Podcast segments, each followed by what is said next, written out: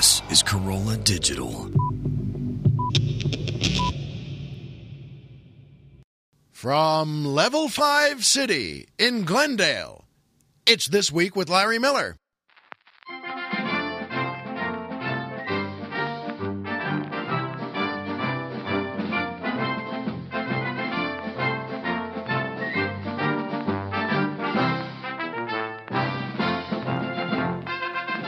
Good evening, Mr. and Mrs. America, and everyone who's always wanted to make a wish.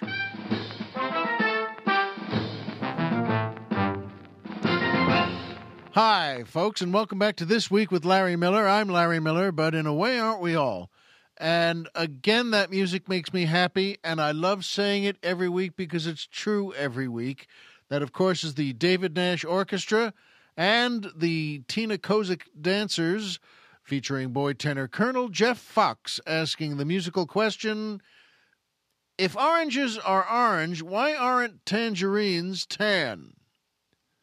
Well, we think that's a pretty sharp question, and I do too, and especially me because that's right, it's Colonel Jeff Fox who had that musical question, and I think it's terrific. He is the Colonel, and so when people write in sometimes and say, What does it take to become the boy tenor on the show? I think it's obvious. Well, become the producer of the show. But uh, first, I just want to say it means the world that you folks are writing good questions and We love using them. Please keep doing it. And this week, though, terrific question from Colonel Jeff. If oranges are orange, why aren't tangerines tan? And the reason it's terrific is because initially I thought, well, let's, are there any other fruits that are named the color they are, and there aren't, at least not that Colonel Jeff and I could figure out. I mean, you don't call lemons yellows, you don't call limes greenies, and strawberry ice cream isn't called pink, although it should be because that's what it is, and it's called strawberry. So there's there's nothing really, really that that that makes sense there and then it just seemed sudden, suddenly, hey, wait a minute. This question isn't really about, well, it's not really about what other fruits are colorful, uh, what other fruits are named as. It's not like that at all. The question is, because I said to the colonel at that time, well, how many other kinds of oranges are there? I mean, there must be three or four different kinds of oranges. There's, well, a navel orange, there's well, you know, you all know there's a oh, many different kinds of things. A crescent orange, I guess, or a sweet orange. And we looked up. We went to the web. In fact, I'm I'm I'm looking for it now, and I can't find it. We printed this out. That uh, how many different kinds of oranges there are, and the point of this is there is well, Valencia is one as the colonel just typed in. But there are, folks, you wouldn't believe it. Just by typing in on Wikipedia, how many oranges are there? The, the answer is more than you need, more than you'd want, more than could possibly be. And I mean on the order of 40 or 50. And names you've never heard, names you don't need to hear. So uh, the, the, the point is, Oh, that's right. That the colonel just uh, popped it up on got went back to Wikipedia there, and uh, orange, and then in parentheses it says fruit, and lists how many oranges there are. And although the colonel and I are friends, and we really enjoy working together, and we feel very close to each other, he still can't quite seem to grasp that I can't read what's on the screen. So the, the point is, though, what what type of orange? Why the most popular fruit in the history of America, I think, is the orange. I mean, even if you don't have an orange a day, you love oranges. Everyone loves oranges. You want an orange. You're happy to have an orange. If you were a little thirsty or felt a little sluggish or wanted something just t- tasty and there was a big bowl of oranges there, you would probably say to yourself, hey, what a terrific thing that is, a big bowl of oranges, I think I'll just take one and peel it right now and eat it because that's how good oranges are. And yes, they taste pretty good in mixed drinks too, don't they? Not that many oranges in mixed drinks. Are there? Not really. It's not something you put in a mixed drink. But that's the point, by the way. If you want, if you're going to have, say, a martini, an olive in the martini isn't called a green thing, it's called an olive. And there are other kinds of olives. And by the way, I would like to say, with all affection, that if you order a martini but you've just never really liked green olives, and of course, there are people, and you could do this, get a little slice of lemon peel in there instead, or a pearl onion in there instead. That's a gimlet, is that called, right? And you could do those things, but I I think it's good to be a little combative and say, then you're not drinking a martini. If you want, just order a martini and get the one. And when they say, what would you like in it? Just hold your hand up like a secret agent and say, you know what goes in it. Put what goes in it to make it an official martini. And that would be a green olive. If you don't like it, tough. Order a shot of whiskey, which is a wonderful thing to have anyway, and might as well get a cold beer to back that up. So, at any rate, uh, Colonel Jeff Fox was our boy tenor today, and he asked the musical question If oranges are orange, why aren't tangerines tan? And the answer is, boy, you got me, and it, it really can't be looked up.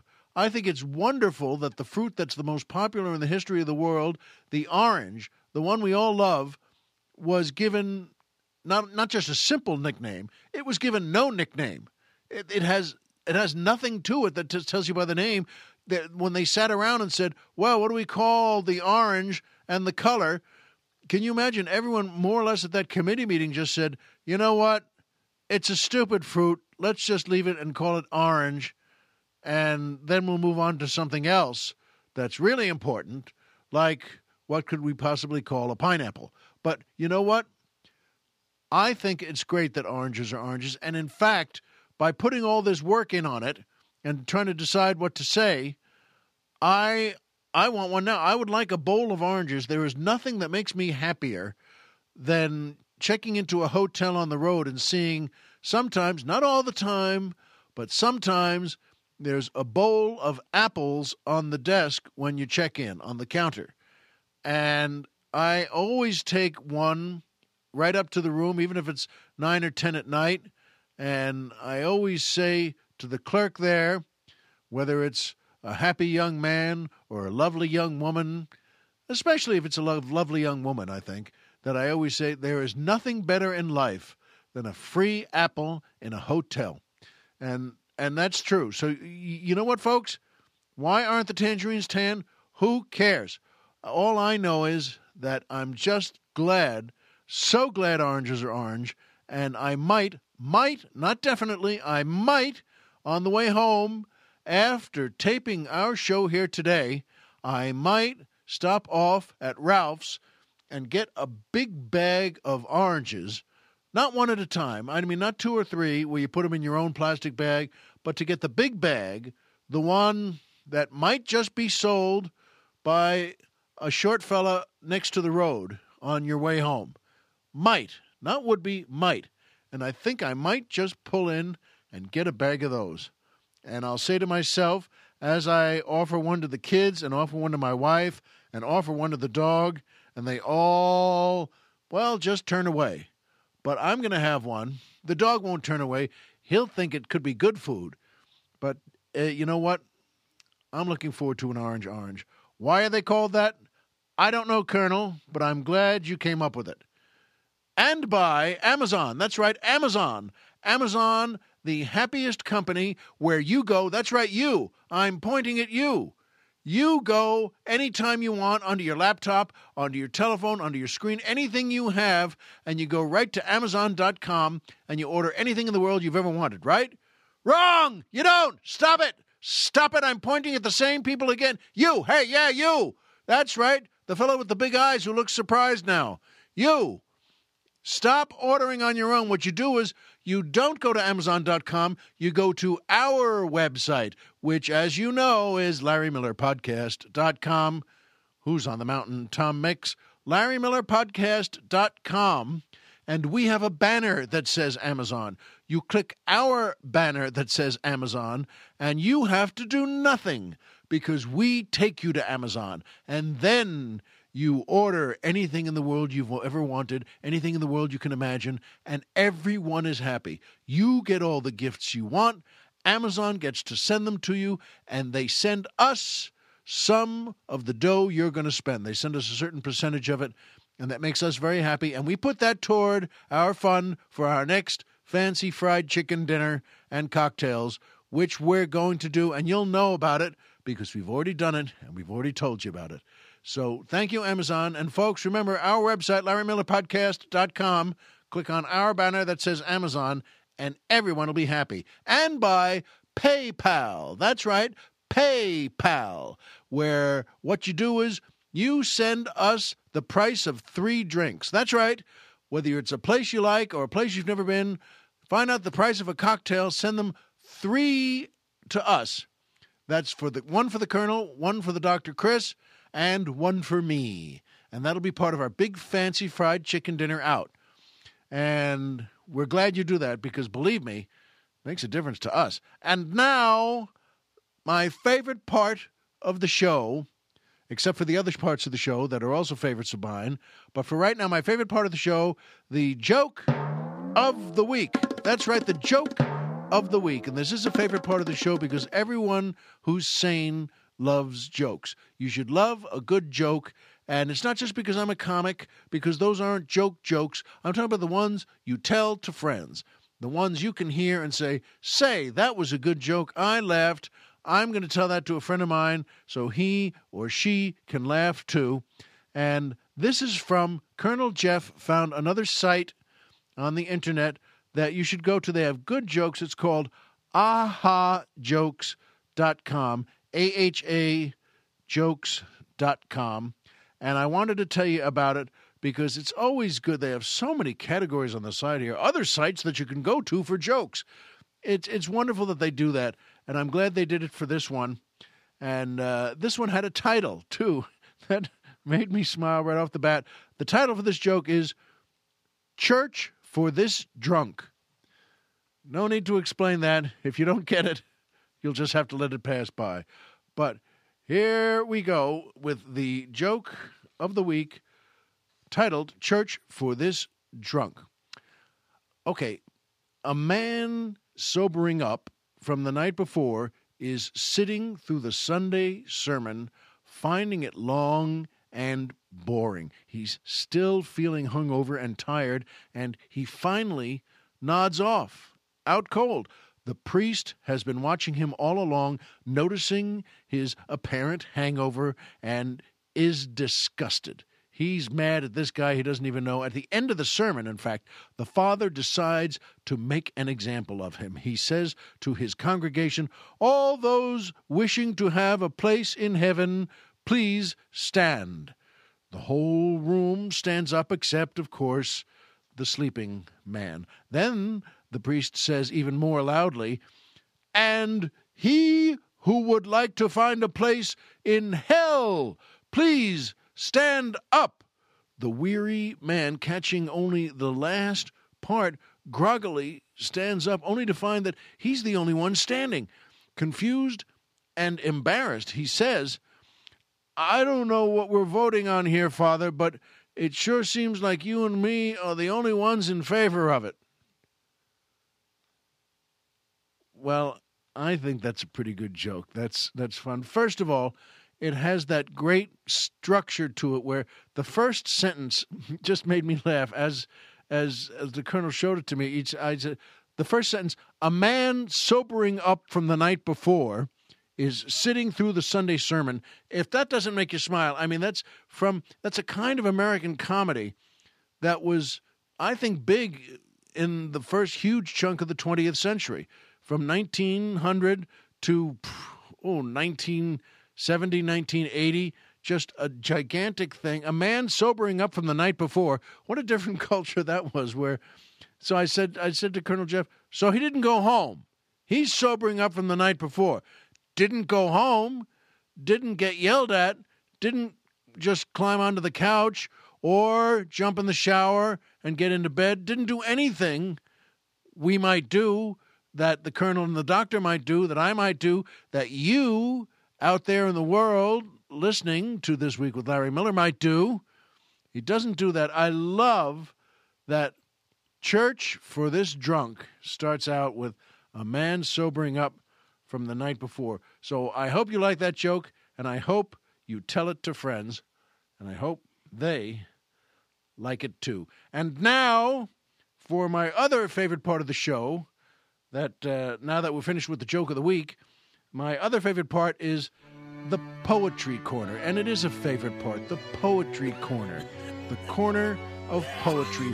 It's a wonderful way to think of life, and it's like oranges in a way, even though you don't read a poem every day, and you don't read a poem every two days. And even though you don't read or tell or hear a poem, well, very often at all, still when you do, it reminds you that it's a great way to think.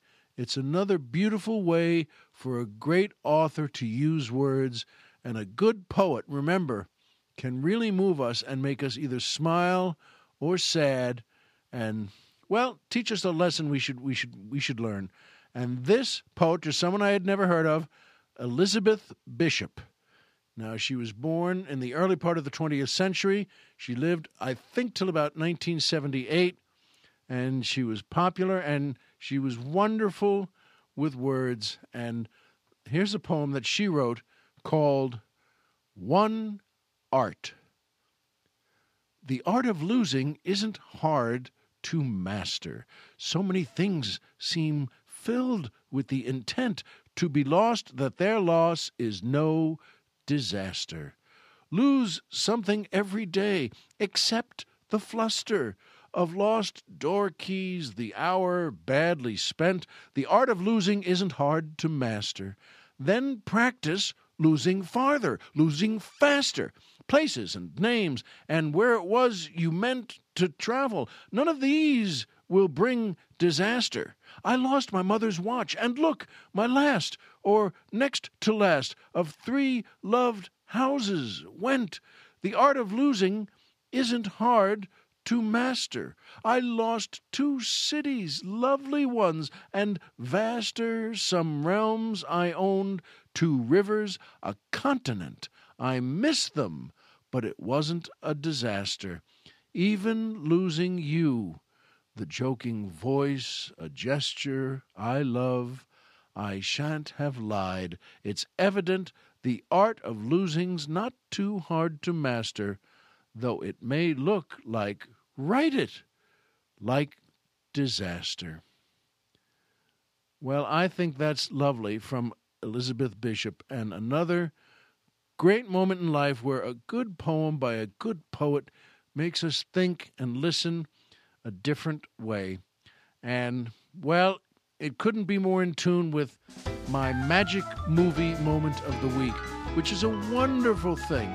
The magic movie moment. Remember, this is a movie you know well you've seen five or ten or twenty times, or you've just seen it once and you realize there are parts in it that are going to touch you. When something becomes a magic movie moment, when you know the movie so well and you really look forward to seeing that one scene or that one patch of dialogue that touches you or, or makes you laugh, and you know what? That becomes a magic movie moment in a movie you already love and would watch any time it came on. And this one I've always loved, and it's directed, I mentioned last week, by Hal Needham, the great man who was a great stuntman and became a great director. And the reason he became a great director was because he had a story idea for this movie, and he told it to his friend and someone he was a stuntman for at that time, and his friend was Burt Reynolds. And Burt Reynolds said, You know what, Hal, that's a terrific idea. And Burt Reynolds put him with, well, the, stu- the right studio, which was Rastar, R A S T A R, and it was distributed by Universal Pictures, and the producers are Mort Engelberg and Robert L. Levy, and the movie is called Smokey and the Bandit. And if you immediately say to yourself, "Oh, I haven't seen that," and that that never sounded like a good movie to me, that that sounded like a sort of like a lower grade movie to me, and I don't want to feel lower grade. Folks, you're wrong if you think that. It's a sweet, funny, romantic movie. It has a storyline that's touching, that makes you think. And good Lord, what a cast! Burt Reynolds, Sally Field, Jackie Gleason, Jerry Reed, Mike Henry, and even if there's one or two folks you don't know when you hear that name, you're going to know them when you see them. And what a lot! The cast is so big, has so many more people in it. And folks, this is a wonderful movie to see. If you haven't seen it, see it. If you've seen it before and you know what I mean about how good it is, folks, this was made in 1977, directed by Hal Needham, and he did something magical with it. He did something that's hard to do. He made a movie about, well, a, a bet that was going to be made on who could haul beer from Texas back to Georgia. And you know what? It it it's just a great idea. And Burt Reynolds and his friend in the movie Jerry Reed, who plays the snowman, and Burt Reynolds who plays the bandit, and Smokey at the time was their slang term for well any state trooper. So if you were stopped by a state trooper, that meant you were being chased and you were caught by Smokey. So Smokey, in this case Jackie Gleason, whose name in the movie was Buford T. Justice, which is a great name and a real name, by the way. Colonel Jeff was telling me before that was a real state trooper who was known by Burt Reynolds' father in Florida, and his father suggested the name of this guy. It's a great name because it sounds like that, as the colonel pointed out, and he's right. When you hear that name, Buford T. Justice, for a state trooper, you say to yourself, the first thing you think is, well, that name has to be made up. That's a made up name. That, that, that, that name wasn't real. Well, it re- was real. And you know what, though, folks? Boy, everyone in, in, in this movie, when you see it, you're going to love it. They found a way somehow to bring all sorts of these groups in the American South together truck drivers and motorcycle gangs and bar owners and doctors and oh, the rich guys who want uh, who want to have the have the beer brought to them, and the plot really works. And there's love in it, and Sally Field meets Burt Reynolds, and he nicknames her Frog because she's always jumping around. And you know what? It's a terrific movie, but there's a reason it has a magic movie moment in it for me. And the magic movie moment is it's so well done. It's the magic movie moment, and you realize, well, when Burt Reynolds falls in love with Sally Field and she falls for him too, they talk to each other before they first kiss. And you know what? There is nothing better in movies than a good first kiss when you realize they're doing it for all the right reasons. They both want to, they're both starting to really care for each other, and they're both in a situation where there's nothing more perfect than to have a great first kiss. That doesn't mean a huge first kiss. You may have first kisses you like and those you don't like in movies. I have them. When they're overdone, they're not great first kisses to see in a movie. And uh, there are just some that are overdone where suddenly you see two people moving in on each other and they're, they've been sweet the whole movie, and you really want them to fall for each other. And just as they're moving in for for an innocent first kiss, well, she opens her mouth, he opens his mouth, everything sticks out, they just jump on each other, and it's a terrible first kiss. Remember, a good first kiss in a movie isn't what a good kiss is in life. It's something that continues the characters and the story and makes you want to know that that kiss is wonderful. And in Smokey and the Bandit. It's funny, it's touching, it has great characters, it's eccentric, And when Burt Reynolds and Sally Field have their first kiss, it's so sweetly done and it's so well directed and so well written and so well acted and you'll you know what? You'll say to yourself, that was a good first kiss. And there is no better magic movie moment than knowing that it has a great kiss in it. There are wonderful scenes in Smokey and the Bandit where Jerry Reed has just been beaten up by a motorcycle gang and he's he's all bruised up and the owner of the truck stop where he stopped to get some food to take back into the truck for him and for his dog Fred the owner says you all right and yes I'm all right and he says sorry and that's when Jerry Reed notices that all of their motorcycles all of the choppers from the gang inside are parked in a row right in front of his truck that's just been gassed up. And he smiles and then he laughs out loud. He puts the truck in gear and he rolls right over those motorcycles. And it's just a moment again you smile at. You're not glad things are destroyed. That's not the point. It just feels right. If you haven't seen it before, check it out Smokey and the Bandit, directed by Hal Needham, starring Burt Reynolds, Sally Field, Jackie Gleason, Jerry Reed, and Mike Henry. And that was our magic movie moment. But there's magic in the story for today, and there always should be. And here's the reason why it happened today.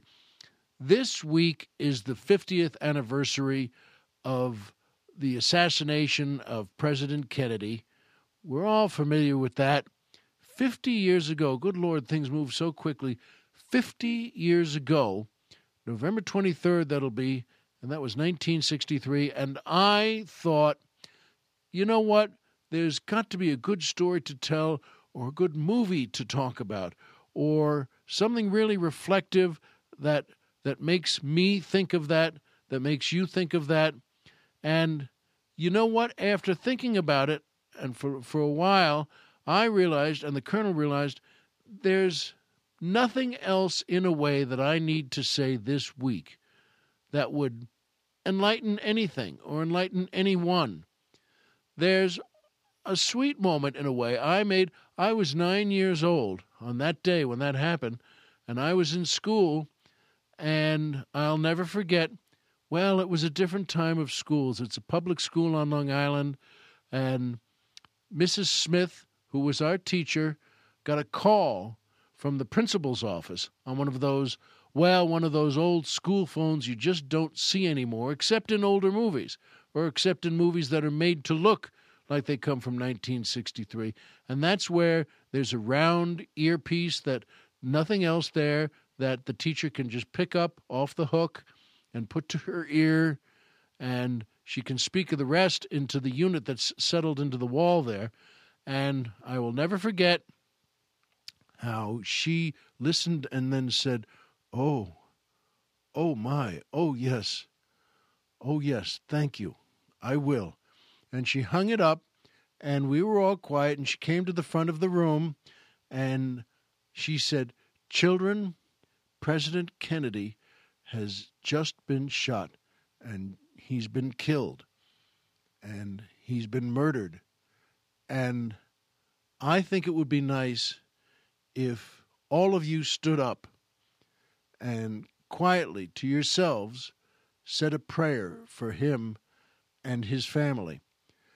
And first of all, at the time and still today, I thought that was a beautiful idea she had.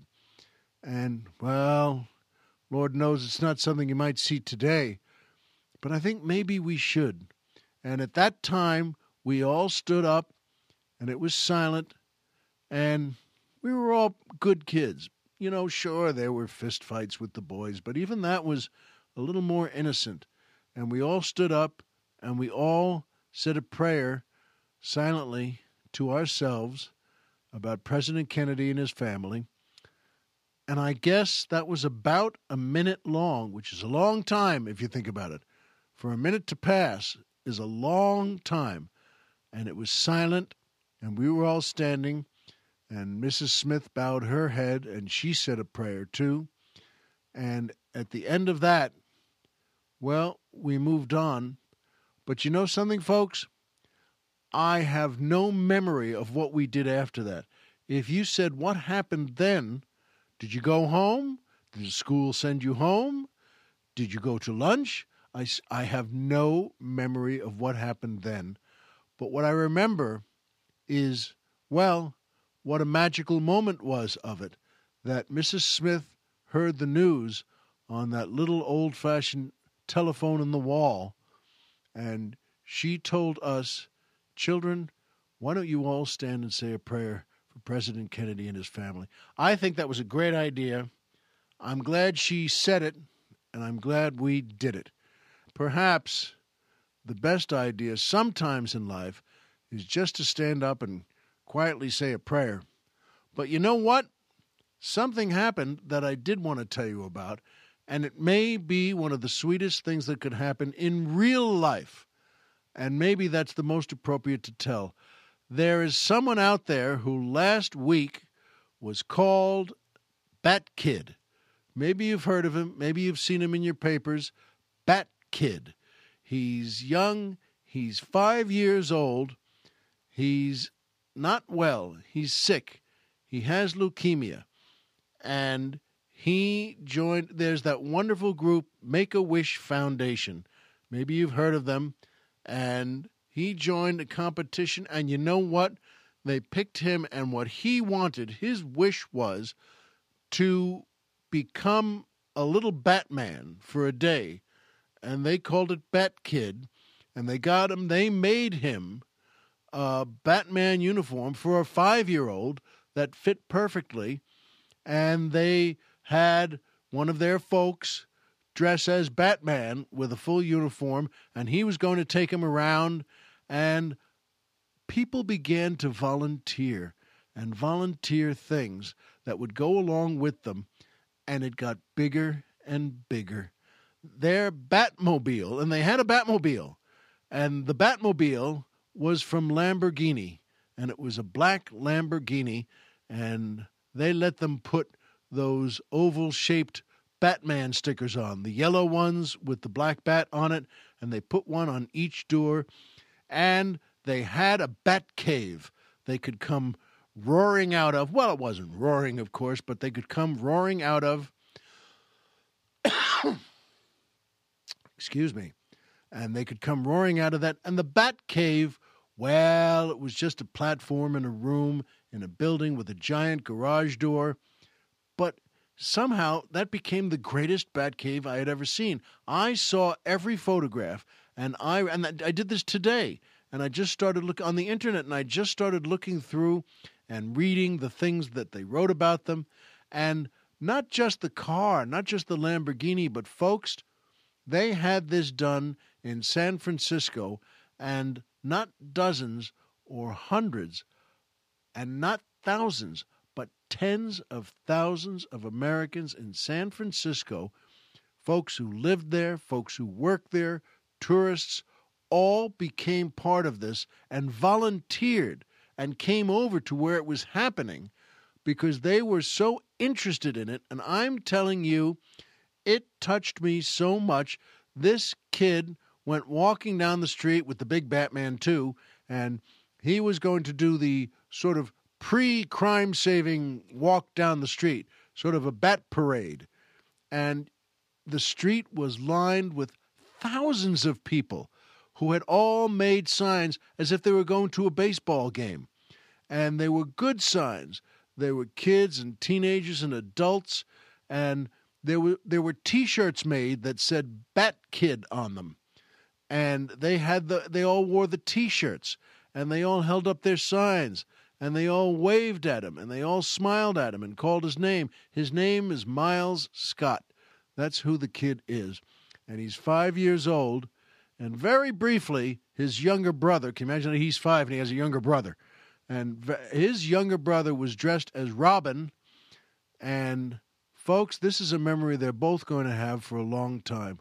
I hope and you hope the sick kid gets better and he has a long life and he has as long a life as anyone ever has and that he always remembers this. And you know what? Might not hurt if you all stood up after this show and maybe said a prayer for him. And uh, I'll tell you what, though, every single event they did, and they set things up for him to do. The San Francisco police helped out, and they took him to foil a bank robbery. They set a bank robbery up so he could crack it and break it, and they could arrest the criminals. Criminal was in quotes there, and that he could really solve a crime and prevent a bank robbery. Plus, they also dressed up. They had the Riddler and the Penguin, and uh, well, the Riddler. Who was the who was the other one? I keep thinking of the Batman TV show now, and but they were all dressed up, and the police helped the kid arrest them, and one of them had kidnapped a young woman, and he rescued the young woman, and the woman he rescued gave him such a nice hug. Folks, even in the photograph, you could just see what a sweet hug it was, and she gave it to him, and everything they did this whole day long, I'm telling you, just made you feel great. I guess I've heard the name Make a Wish Foundation for a while, and I know they do good things, but it's not one of the groups you think about forever. I don't know about you, but it's not one of those you think about every day. Well, I think about them today. I think they did a great job. And I don't know how many of their events or wishes become as good as this one was, but I'll tell you what, this one sure was. And everything these folks did for this kid got larger and larger as more and more folks in the area kept wanting to volunteer and volunteering. And whatever they did, well, sure, if there were three police officers helping the kid along and riding a motorcycle and showing him where to go, two of them were smiling in the best way. Sure, one of them looked a little bored, maybe. But you know what? That's the way life is. Maybe he wanted to be out catching a real crook. But they all do. Those cops work pretty hard. And today, though, and last week, boy, they, they worked as hard as they ought to just to make this kid smile. I hope he beats this leukemia, and I hope he has the longest life he could ever have. But you know what? Make a Wish gave him a great day. And I hope your kids have great days like that all the time. And they don't have to be sick, and you don't have to be sick. But for Miles, I'll tell you what, I hope you get unsick pretty quick. And I hope you have the time to learn what I and everyone listening knows that remember, Homer is Homer and Pluto is a planet. And as always, folks, remember if you walked out of bed today and had a job to go to and a home to come back to and someone there who cares about you, folks, the game's over and you've won. And that's still the truest thing I know. Good luck, Miles, out there. And folks, thank you for being with us. It means the world. We'll see you here next time.